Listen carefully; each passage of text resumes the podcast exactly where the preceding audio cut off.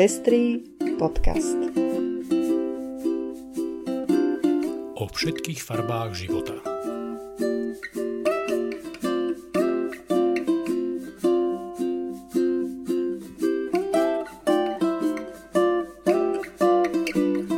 Ahojte, ja som Lucia Plaváková.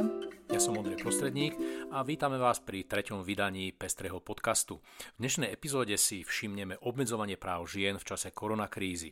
V správach vám priblížime situáciu v Poľsku a Česku. Očami ústavnej právničky si všimneme opatrenia núdzového stavu. E, budeme hovoriť o domácom násilí a jeho náraste v čase krízy. E, tiež sa pozrieme na situáciu okolo pôrodov a súvisiacimi obmedzeniami z dôvodu e, koronakrízy. A v závere si tiež všimneme obmedzenia v prístupe k interrupciám. Máme veľa zaujímavých hostí, usadte sa, Počúvajte.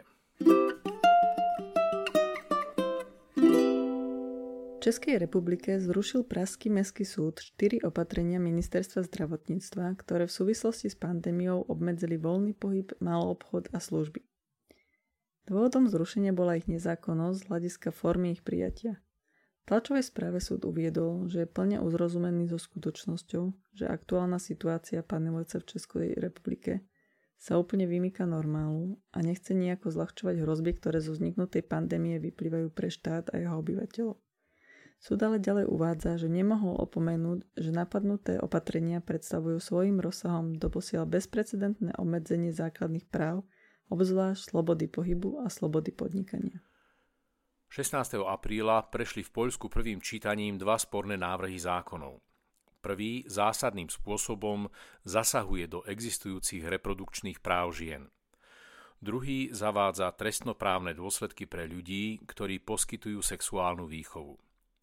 Aj keď konzervatívna poľská vláda oba zákony avizovala ešte pred začiatkom koronakrízy, po jej vypuknutí diskusia o obmedzovaní základných práv v Poľsku nadobúda nový rozmer. Ako informuje Human Rights Watch, Súčasná poľská interrupčná legislatíva patrí medzi najprísnejšie v Európe. Interrupciu umožňuje len z troch dôvodov.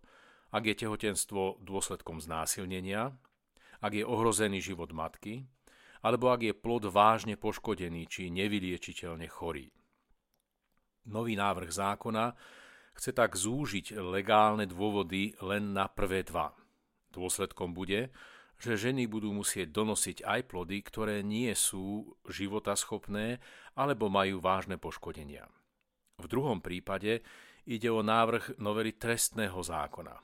Tá predpokladá sadzbu 3 roky odňatia slobody pre každého, kto propaguje alebo schvaľuje pohlavný styk alebo inú sexuálnu aktivitu maloletých. Táto formulácia môže v praxi viesť k zákazu sexuálnej výchovy na školách. Organizácie a ľudia, ktorí sa zasadzujú za včasnú sexuálnu výchovu a pripravujú informačné a vzdelávacie materiály o sexuálnych a reprodukčných právach, najmä učitelia, terénni pracovníci, autory, zdravotnícky personál, tí všetci sa obávajú, že budú za výkon svojho povolania kriminalizovaní.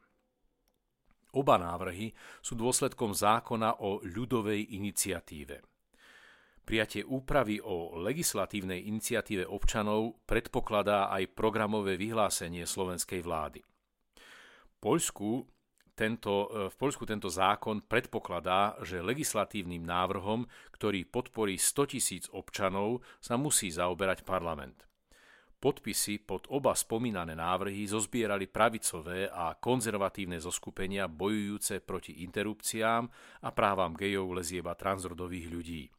Jedným z nich je aj inštitút Ordo Juris, informuje Human Rights Watch. Poľská právnička a líderka celopoľského štrajku žien Marta Lempart nedávno poskytla rozhovor pre server Newsweek. O poľských aktivistkách v ňom právom hovorí ako o bojovníčkach. Informuje o tom český server A2. Radikálna predstavivosť a odpor poľského feministického hnutia je obdivuhodná aj v zmenenej situácii koronakrízy dokázali v priebehu niekoľkých dní zorganizovať online protesty, na ktorých všetci mohli vyjadriť svoje názory a hovoriť o svojej frustrácii.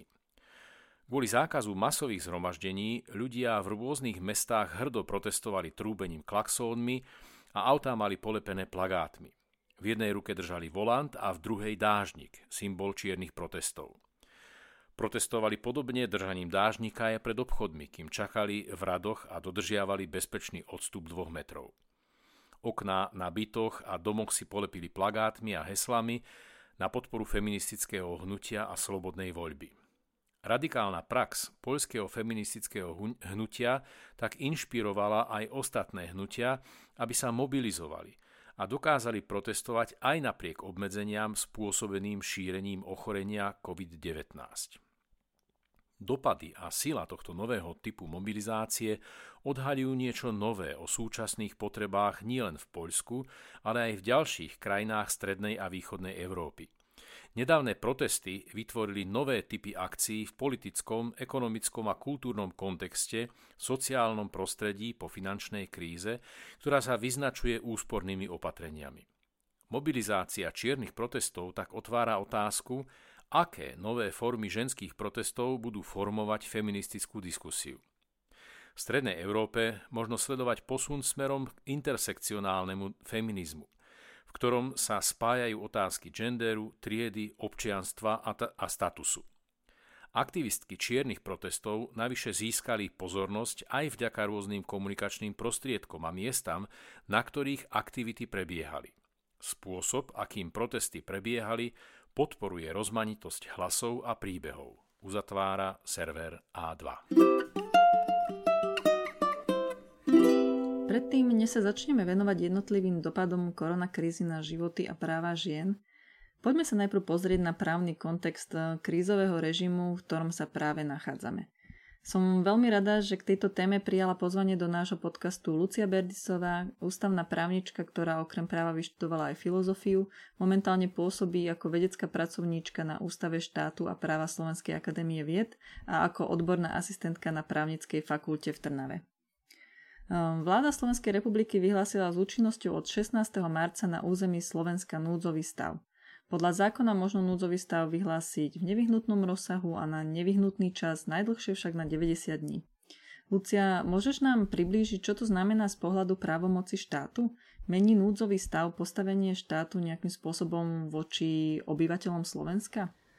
Núdzový stav v zásade spadá pod eh, krízové situácie, kedy sa aktivuje možnosť väčšieho obmedzenia základných práv a slobod, eh, pričom gro toho rozhodovania o obmedzeniach sa presúva do výkonnej moci. V istom zmysle začne ustupovať požiadavka transparentného a revidovateľného zásahu do ľudských práv, efektivite riešenia nejakej krízovej situácie, napríklad pandémie.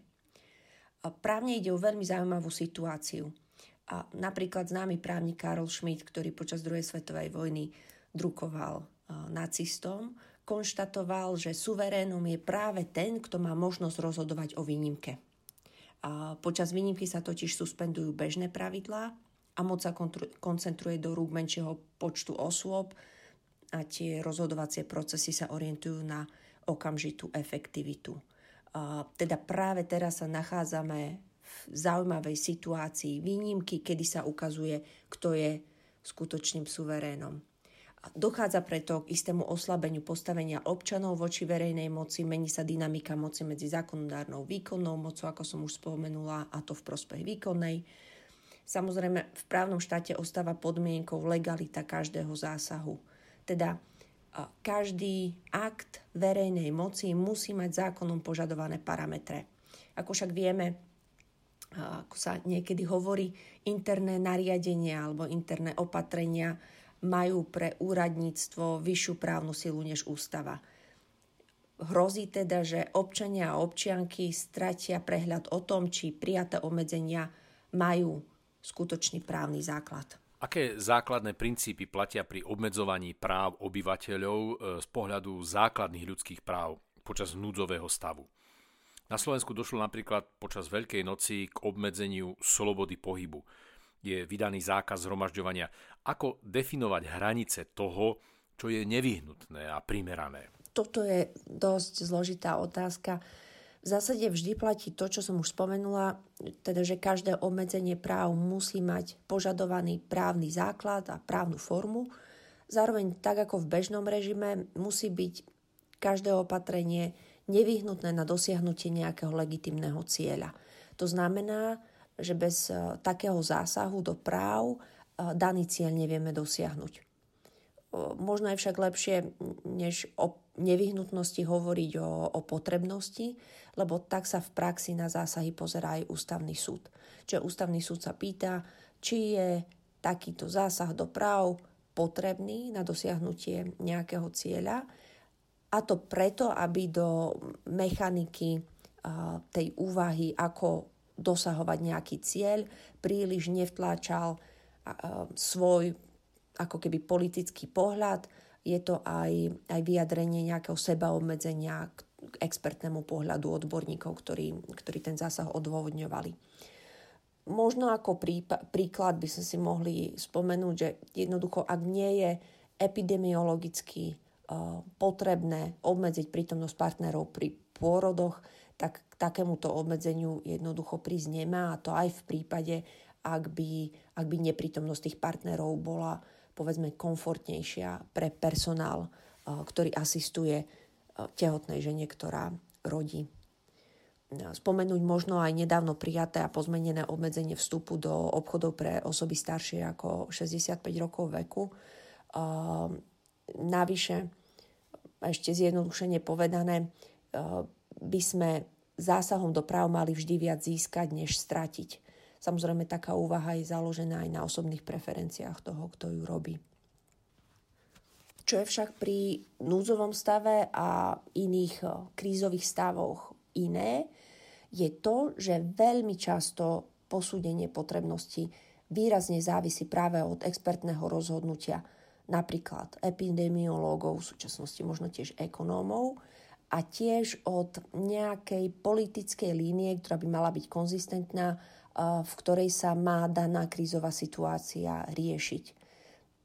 To celé podľa môjho názoru znamená, že povedzme ústavný súd by bol pri hodnotení primeranosti zásahov do ľudských práv v súčasnosti skôr zhovievavejší, lebo by nechcel nahrádzať expertné a politické rozhodnutia, teda by zrejme použil mierne menej prísny test eh, proporcionality než za bežných okolností.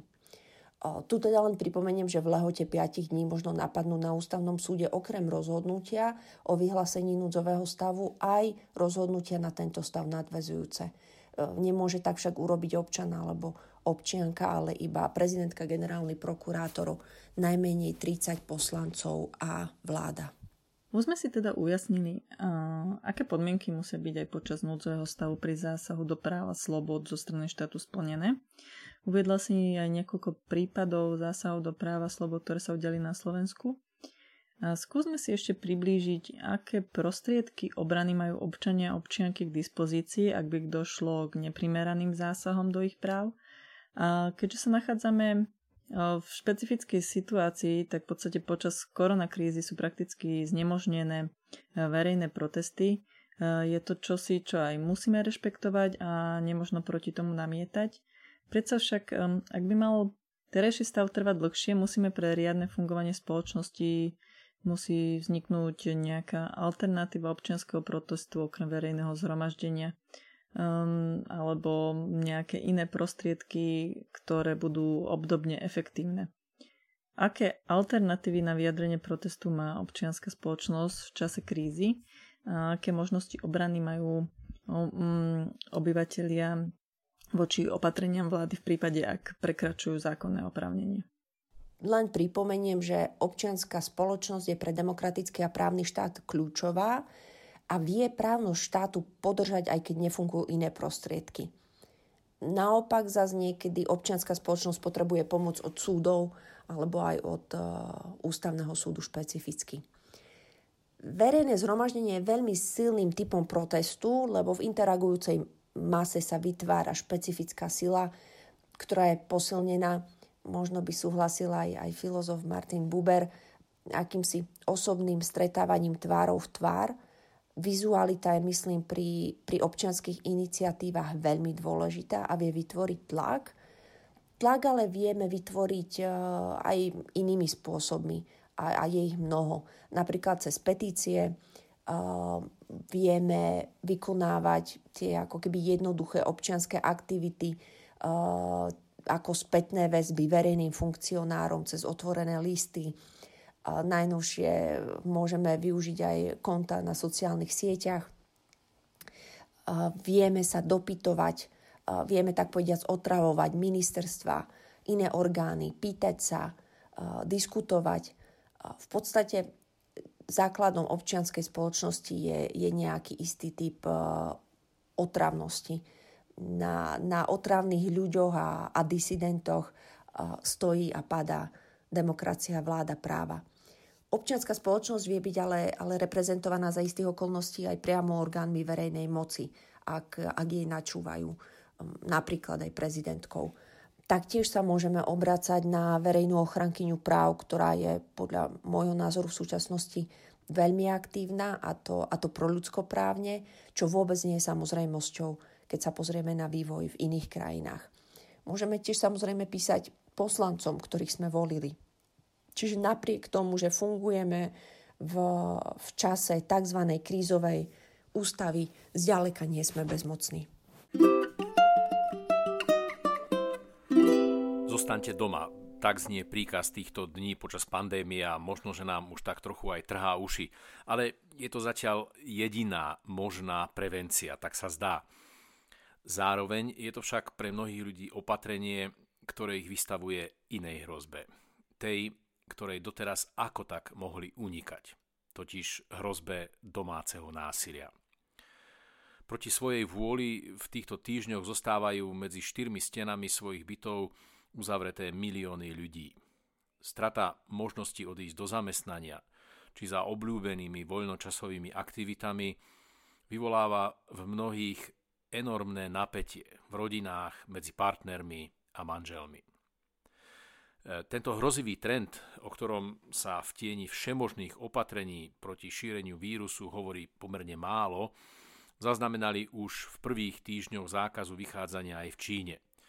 Muži tam začali byť násilní voči ženám, dospelí voči deťom. Pred nárastom domáceho násilia počas koronakrízy varuje aj generálny tajomník OSN Antonio Guterres. Ten ostro odsúdil, ako sám povedal, hrozný nárast útokov na manželky, partnerky a ženy pomáhajúce v domácnostiach.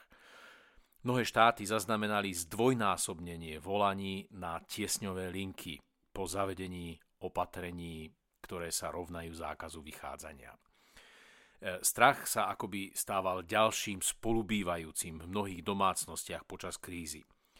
Muži alebo dospelí s fyzickou prevahou nezvládajú stres a nahromadený hnev si vybíjajú na fyzicky slabších ženách, dievčatách a deťoch. Guterres právom žiada, aby sa táto téma stala súčasťou plánov, ktorými vlády reagujú na pandémiu. Od všetkých štátov očakáva masívne úsilia a opatrenia, ktoré zabránia aby sa domáce násilie počas krízy vymklo spod kontroly. Navrhuje, aby štáty posilnili programy poskytovania pomoci cez internet, tiesňové linky, aby zriadili možnosť ohlásiť domáce násilie aj v lekárniach, obchodoch s potravinami a aby sa azylové domy stali zariadeniami s vysokou prioritou štátnej podpory. Aby sme priblížili aktuálnu situáciu na Slovensku, oslovili sme Máriu Vítekovú, vedúcu Národnej linky pre ženy zažívajúce násilie, ktorá funguje ako prvokontakt nielen pre obete násilných činov, ale aj pre ľudí, ktorí majú podozrenie o domácom násilí vo svojom okolí. Zo všetkých kútov sveta prichádzajú informácie o zvýšenom počte prípadov domáceho násilia v dôsledku aktuálnej krízy, ktorá ľudí prakticky uväznila doma. Vo Francúzsku hlásili nárast o 30%, v Španielsku o 18%. Aká je momentálne situácia na Slovensku? Na úvod by som sa chcela veľmi poďakovať za oslovenie. Ehm, čo sa týka situácie na Slovensku, žiaľ neviem povedať s určitosťou, ako to je, lebo zatiaľ sa nerobil takýto výskum. No ak poviem za Národnú linku pre ženy zažívajúce násilie, tak počty hovorov za minulý rok a tento rok tak nám pribudli nové klientky štvornásobne. Taktiež pribudli aj prípady tzv. iného druhu násilia, čo sú teda dospelé deti voči svojim rodičom alebo rodičia voči deťom takisto aj násilie medzi súrodencami. Takýchto hovorov sme evidovali za prvé dva týždne minulého roku. Uh, jeden a teraz máme 12 takýchto hovorov za rovnaké obdobie. Uh, rovnako nám pribudli aj počty hovorov od tzv. tretích osôb, teda osôb, ktoré majú vo svojom okolí ženu zažívajúcu násilie, že nejak susedia, kolegovia, príbuzní. Tieto hovory sa nám strojnásobili. Vy vediete Národnú linku pre ženy zažívajúce násilie, ktorá funguje na čísle 0800 212 212. Popri telefonickom kontakte ste spustili aj možnosť mailovej komunikácie na adrese linka pre ženy zavináč ivpr.go.sk. Ktorú možnosť aktuálne ľudia využívajú viac a um, skúste nám priblížiť, aké sú najčastejšie prípady, s ktorými sa stretávate a prípadne či sa vám ozývajú skôr samotné obete alebo ľudia z ich okolia, napríklad susedia. Pýtali na počty hovorov, či evidujeme viac telefonátov alebo e-mailov.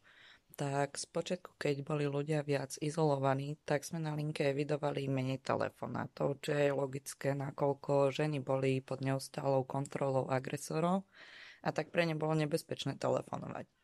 V tom čase sme spolu s Inštitútom pre výskum práce a rodiny zriadili e-mailové poradenstvo, aby ženy, ktoré o, nemohli telefonovať, bolo to pre ne nebezpečné, nám mohli aspoň napísať. Postupne sa aj začali uvoľňovať pravidlá mimoriadnej situácie na Slovensku a tak už aj ženy mali viac príležitostí nám zatelefonovať. Čiže evidujeme viac telefonátov ako e-mailov. Čo sa týka počtu hovorov, či nám viac telefonujú obete násilia alebo tzv.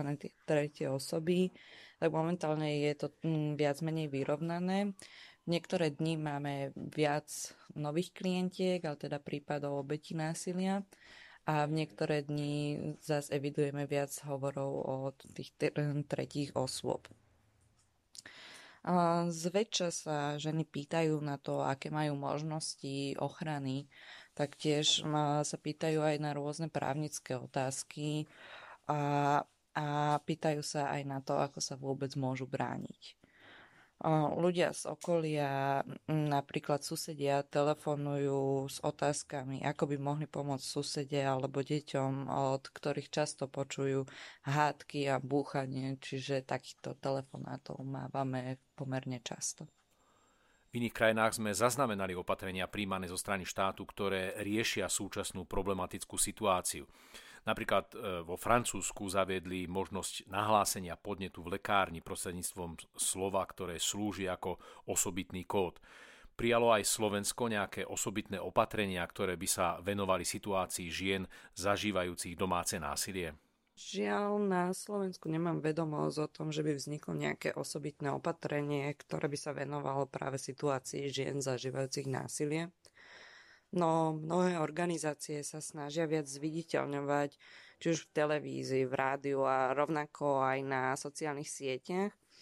A, a objavuje sa množstvo príspevkov na tému domáceho násilia, kde upozorňujú jednak na to, a, ako sa brániť a ako, si mo- ako sa dá pomôcť. A taktiež sú tam aj zverejnené kontakty na pomáhajúce organizácie, ktoré sa venujú problematike domáceho násilia z iniciatívy Národného koordinačného strediska pre riešenie problematiky násilia na deťoch a koordinačno-metodického centra pre rodovo podmienené a domáce násilie vznikol leták prvej pomoci Zastavme násilie aj v čase izolácie. Tento leták práve po oslovení aj z Ministerstva práce, sociálnych vecí a rodiny sa snažia distribuovať vo veľkých obchodných reťazcoch a tak im zaslali tento leták.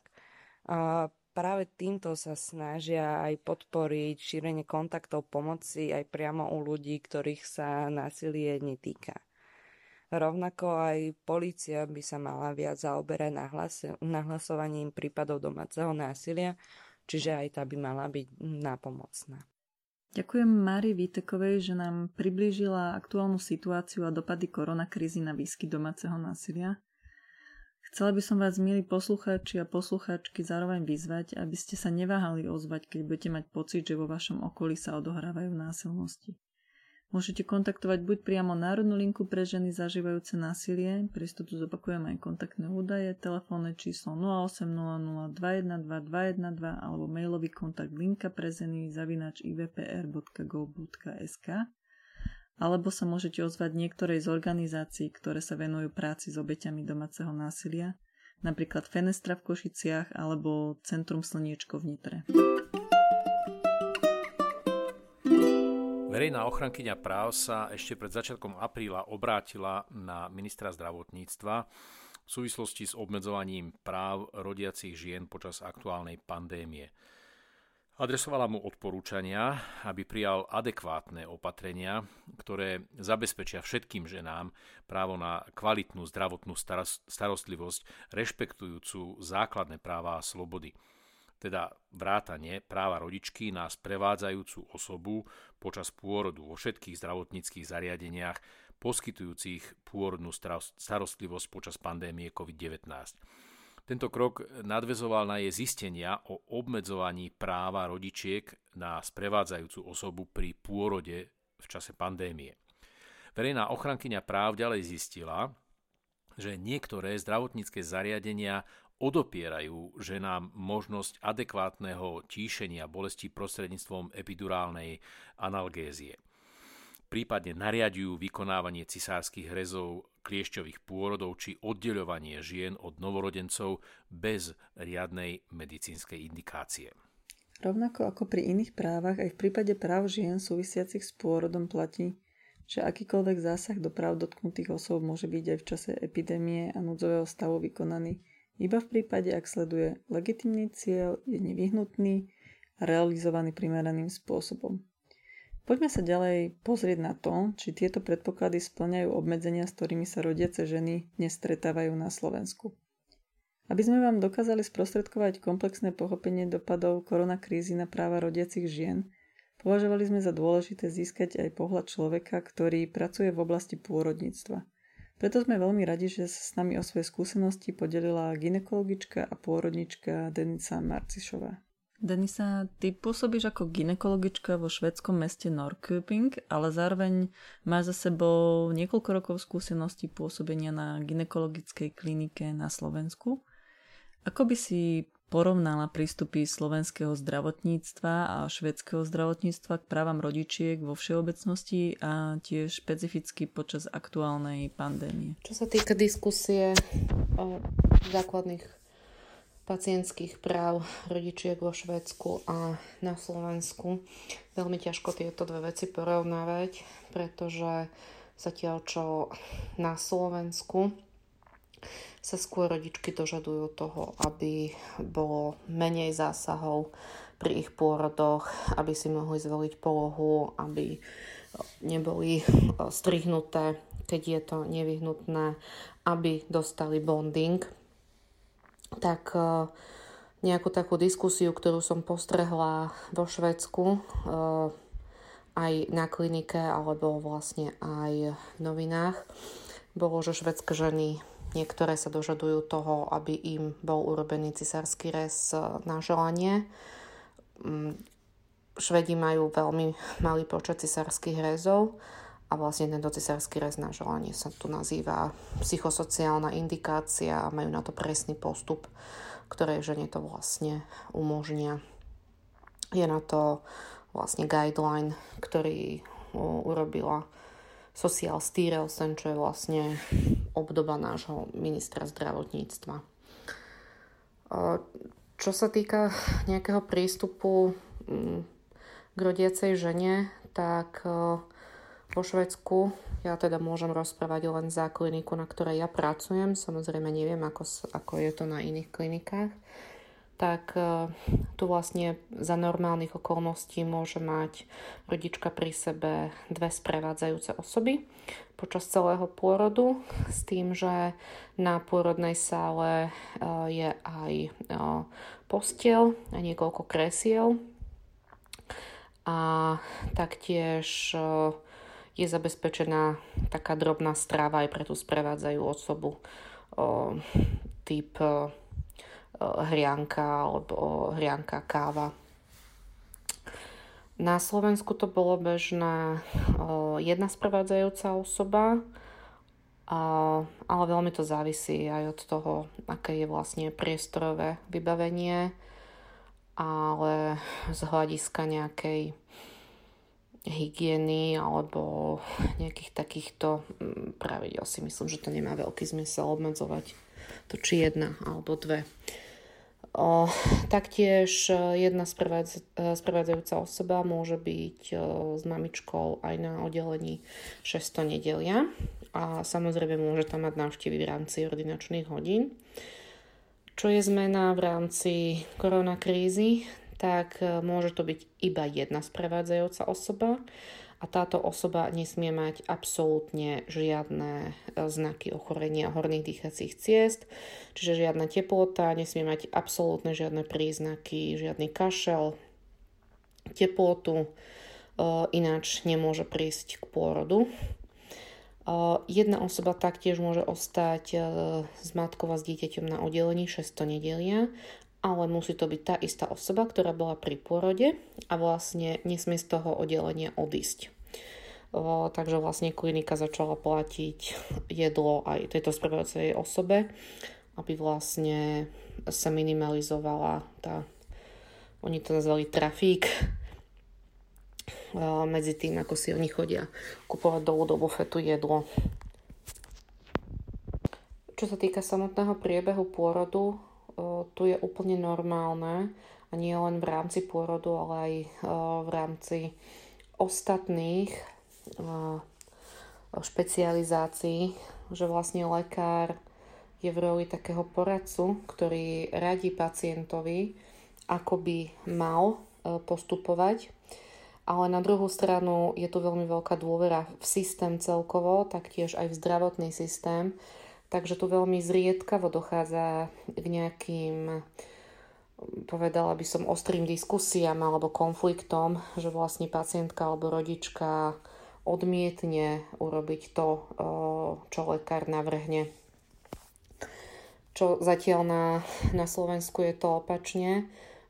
Pacienti, hlavne teda rodiace ženy, neveria systému, preto hľadajú nejaké iné alternatívy ako by mohli mať ten pôrod podľa svojich predstav a zažívala som viacej diskusí na Slovensku o ohľadom toho, ako by ten pôrod e, mal byť.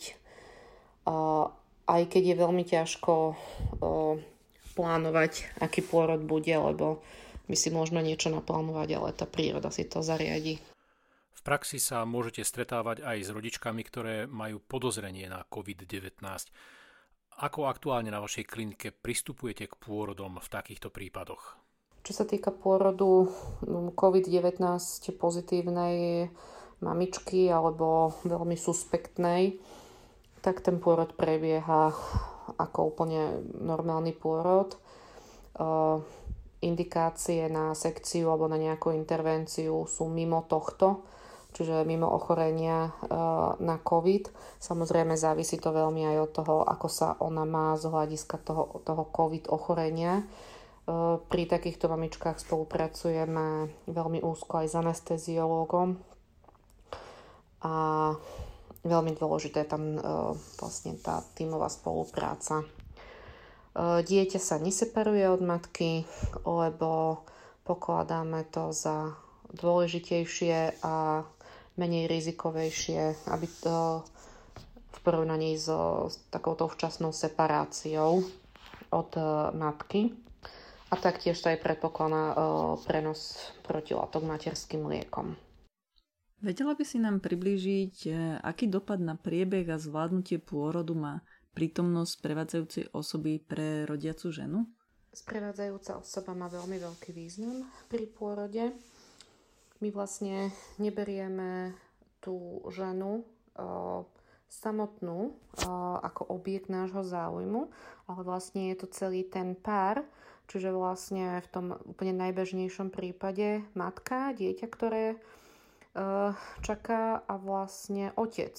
Čiže, vlastne, čiže na, obietom nášho zájmu je, je celá tá rodina a staráme sa nie len o to, aby sa to dieťa e, zdravým spôsobom dostalo z matky von, ale aj o to, aby vlastne všetci traja z toho mali pozitívny zážitok. Takže je to veľmi dôležité, aby tam tá sprevádza osoba, najčastejšie uh, otec dieťaťa bol. Uh, je to dôležité pre vlastne pre bonding uh, otca a, a bábetka. O, na, u nás na klinike úplnou samozrejmosťou, že vlastne uh, hneď po narodení je uh, bonding, čiže uh, o skin to skin, uh, skin to skin kontakt matka-dieťa, ale vlastne uh, keď už tá matka sa cíti uh, unavená, alebo napríklad chce, aby aj, aj ten partner si popestoval to dieťatko, tak je to vlastne aj skin to skin s otcom dieťaťa. K téme pôrodov sme o vyjadrenie požiadali aj Janku Debrecéniovú, zástupkyňu riaditeľky Združenia občan, demokracia a zodpovednosť. Pani Debreceniová, koncom marca ste zverejnili výzvu na dodržiavanie štandardov zdravotnej starostlivosti pri pôrodoch v čase epidémie COVID-19. V tejto výzve ste vláde, ministerstvu zdravotníctva a ďalším orgánom a inštitúciám štátu, ako aj vedeniu nemocníc, pôrodnických oddelení, neonatologických oddelení a oddelení šestonedelia adresovali súbor opatrení a postupov, ktoré je podľa vás v súčasnej situácii potrebné dodržiavať. Patrí medzi ne napríklad zabezpečenie ochranných a hygienických prostriedkov pre pôrodnické zariadenia a zdravotnícky personál, ale aj umožnenie prítomnosti sprevádzajúcej osoby pri pôrode, či predchádzanie takým obmedzeniam a zásahom do pôrodu, ktoré zvyšujú riziko jeho ukončenia cisárským rezom. Dostali ste z príslušných orgánov nejakú reakciu? Boli jednotlivé body vašej výzvy zapracované do opatrení a usmernení štátu? Najdôležitejšie samozrejme je to, či uh, jasné pravidlá a jasné signály o dodržiavaní práv žien pri pôrodoch prichádzajú od ministerstva zdravotníctva a od vlády ako celku smerom k verejnosti, k rodiacim ženám, k tehotným ženám a k poskytovateľom a poskytovateľkám zdravotnej starostlivosti. Áno, odpoveď na našu výzvu zo strany ministerstva sme dostali. Ministerstvo v nej na jednej strane ubezpečovalo nás, aj verejnosť, pretože list bol verejný, o tom, že sa v nemocniciach dodržiavajú postupy lege artis. Na druhej strane jedným dýchom dodávalo, že je na jednotlivých zdravotníckých zariadeniach, akým spôsobom si za tejto situácie zabezpečia poskytovanie zdravotnej starostlivosti, respektíve protiepidemiologické opatrenia. Um, chcem povedať, že takýto alibizmus a ponechávanie takejto zásadnej veci ako možnosť obmedzovať uh, práva uh, nie je v poriadku. Uh, v prvom rade uh, obmedzovať e, práva týkajúce e, sa poskyto, pos, poskytovania zdravotnej starostlivosti celkovo, ale zdravotnej starostlivosti tehotným a rodiacim ženám a, a starostlivosti reprodukčného zdravia je aj v zmysle uh, odporúčaní Svetovej zdravotníckej organizácie, ale napríklad aj výboru OSN pre odstránenie diskriminácie žien nemožné. Starostlivosť reprodukčného zdravia, starostlivosť o tehotných tehotné a rodiace ženy je e, základná, esenciálna, nevyhnutná starostlivosť, ktorá musí byť v potrebnej kvalite e, poskytovaná aj počas tejto situácie, aj počas ochorenia covidu. A aj ženy, ktoré, u ktorých bolo toto ochorenie preukázané alebo existuje naň podozrenie, tak aj tie majú právo na pozitívnu pôrodnú skúsenosť a, a na kvalitnú zdravotnú starostlivosť. Aké podmienky musia byť splnené, aby obmedzenia práv žien pri poskytovaní zdravotnej starostlivosti pri pôrodoch boli legitímne a legálne? Vedeli by ste nám to priblížiť? Ak by som to teda mala zhrnúť vo vzťahu e, k sprevádzajúcej osobe, e, konkrétne e, neexistuje žiadny dôvod zákonný, na základe ktorého by prítomnosť tejto osoby mohla byť ženám upieraná a ministerstvo ak by aj takýto dôvod existoval, nemôže vlastne ponechávať na svoj vôli um, a zdravotníckých zariadení, akým spôsobom budú, budú tieto obmedzovať práva, ale musí to urobiť v súlade vlastne s legislatívou, ktorá upravuje uh, režim počas uh, núdzového stavu. Je, jednou z týchto podmienok je, že akékoľvek obmedzenie práv vlastne musí byť, um, musí byť vyhlásené, uh, musia byť pre nejasne stanovené podmienky a musí byť teda uh, zverejnené jednak prostredníctvom médií a jednak uh, v zbierke zákonov. Ďakujem. Pokúsili sme sa približiť vám situáciu s pôrodmi v čase koronakrízy, porovnaním situácie vo Švédsku a na Slovensku. Ako sa ukazuje, tá právna nejednoznačnosť usmernení, ktoré vydávajú orgány na Slovensku, vytvára priestor pre jednotlivé zdravotnícke zariadenia, aby siahali na práva, aby obmedzovali prístup žien k riadnej zdravotníckej starostlivosti a k službám, na ktoré majú právo. Ako sme už viackrát pripomenuli, počas akejkoľvek krízy musíme pozorne dohliadať nad mierou obmedzovania práv obyvateľstva. Ako ukazujú aj správy zo sveta, niektorí politici a političky využili túto situáciu aj na obmedzovanie prístupu žien k interrupciám.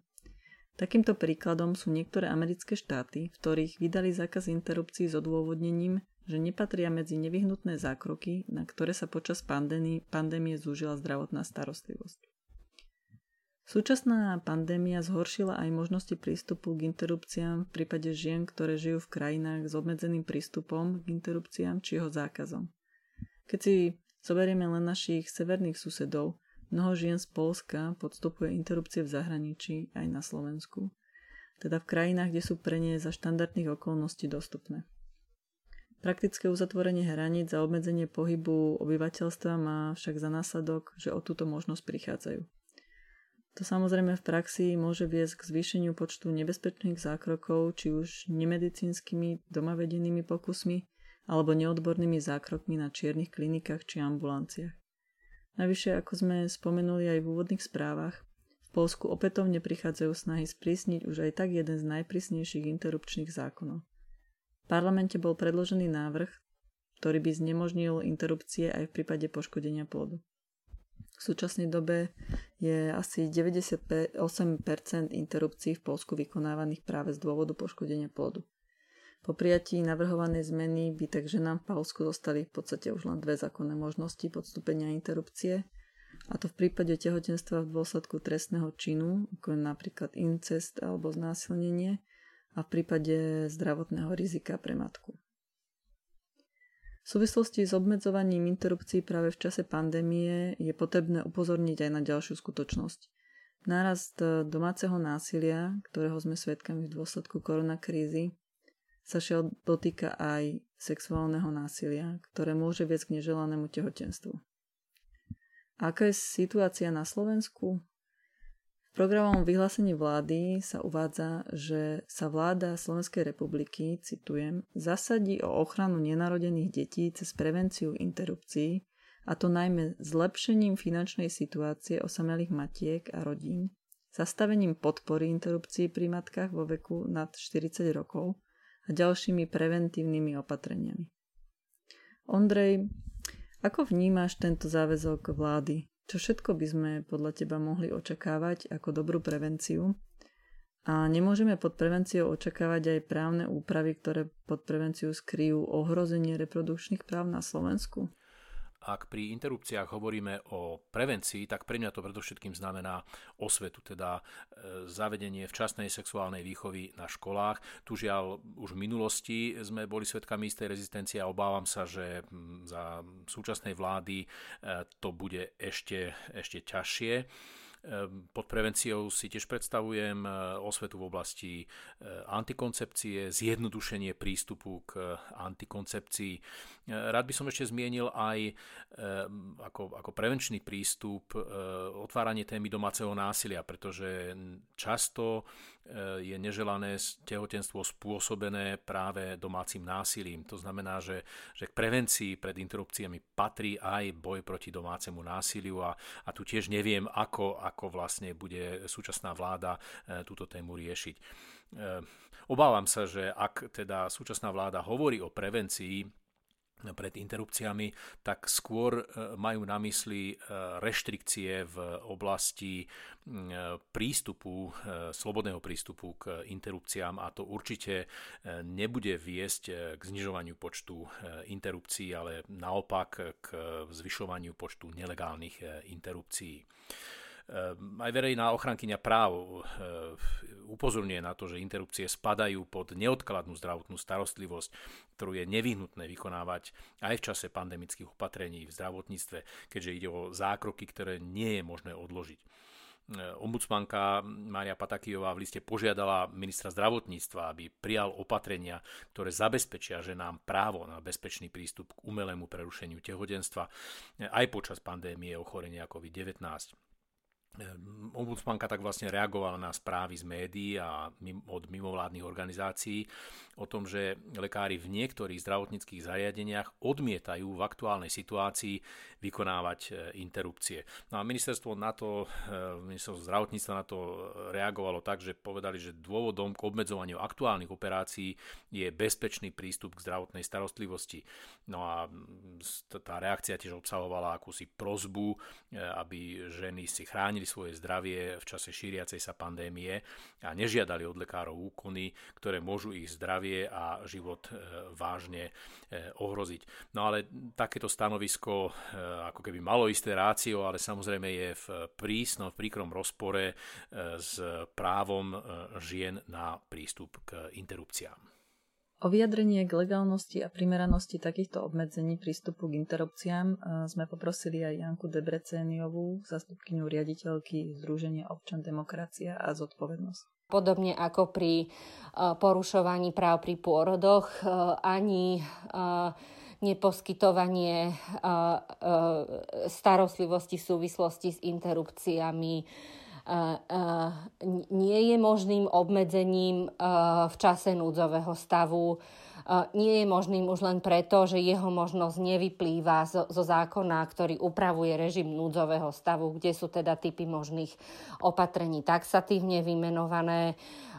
Ale opäť e, neexistuje preň vôbec žiadny dôvod. Ide o neodkladnú zdravotnú starostlivosť, ktorá je neodkladnou preto, že je e, starostlivosťou v oblasti reprodukčných práv a starostlivosťou, ktorá vzhľadom na plynutie času a citlivosť teda tej mm, mm, citlivosť e, tehotenstva a toho, čo teda žena umelým prerušením tehotenstva rieši. Neznesie nejaký odklad, kde ten odklad e, zvyšuje aj zdravotné rizika a zároveň e, teda po uplynutí zákonom stanovenej lehoty môže aj znemožňovať ten, e, ten samotný výkon. Takže uh, takéto opatrenie vôbec nie je v princípe možné, ale nie je ani nevyhnutné, nie je legitímne, nesleduje nejaký legitímny cieľ, nie je ani primerané, je v podstate nelegálne. A ak niektoré zdravotnícke zariadenia alebo pracovníci a pracovničky interrupcie nevykonávajú, dopúšťajú sa tým porušenia zákona a ak ich to ministerstvo alebo minister podporuje, tak rovnako um, prekračuje medze vlastne svojich uh, ústavných uh, kompetencií. V dnešnej epizóde Pestrého podcastu sme sa snažili poskytnúť vám prehľad o dopadoch koronakrízy na práva žien a prístupe štátu k ním. Chcela by som opätovne zdôrazniť, že kríza nemôže slúžiť predstaviteľom štátu ako zámienka na bezdôvodné a nezákonné obmedzovanie práv žien. Práve naopak, štát by mal v prvom rade dopady koronakrízy zmierňovať. To sa žiaľ vo viacerých aspektoch, ako sme v dnešnej epizóde poukázali, nedieje. O to viac je dôležité, aby aj občania a občianky na prípadné zásahy do ich práv upozorňovali a snažili sa štátu dopomôcť k tomu, aby ich problémy adresoval a od neprimeraných zásahov do ich práv upustil. Na záver by sme radi poďakovali našim hostkám Lucii Berdisovej, Márii Vitekovej, Denise Marcišovej a Janke Debreceniovej. No a ja sa chcem poďakovať našim poslucháčkam a poslucháčom za vašu trpezlivosť. Dnes sme pre vás pripravili trošku dlhšiu epizódu. Ďakujeme aj za vaše vyjadrenia, podpory, ktoré sme dostali a dostávame eh, po tom, čo ste si vypočuli predchádzajúce dve epizódy. No a zároveň vás pozývam k sledovaniu ďalšej epizódy, ktorú pripravujeme a tá sa bude venovať dopadom koronakrízy na rodiny a deti. Do počutia. thank you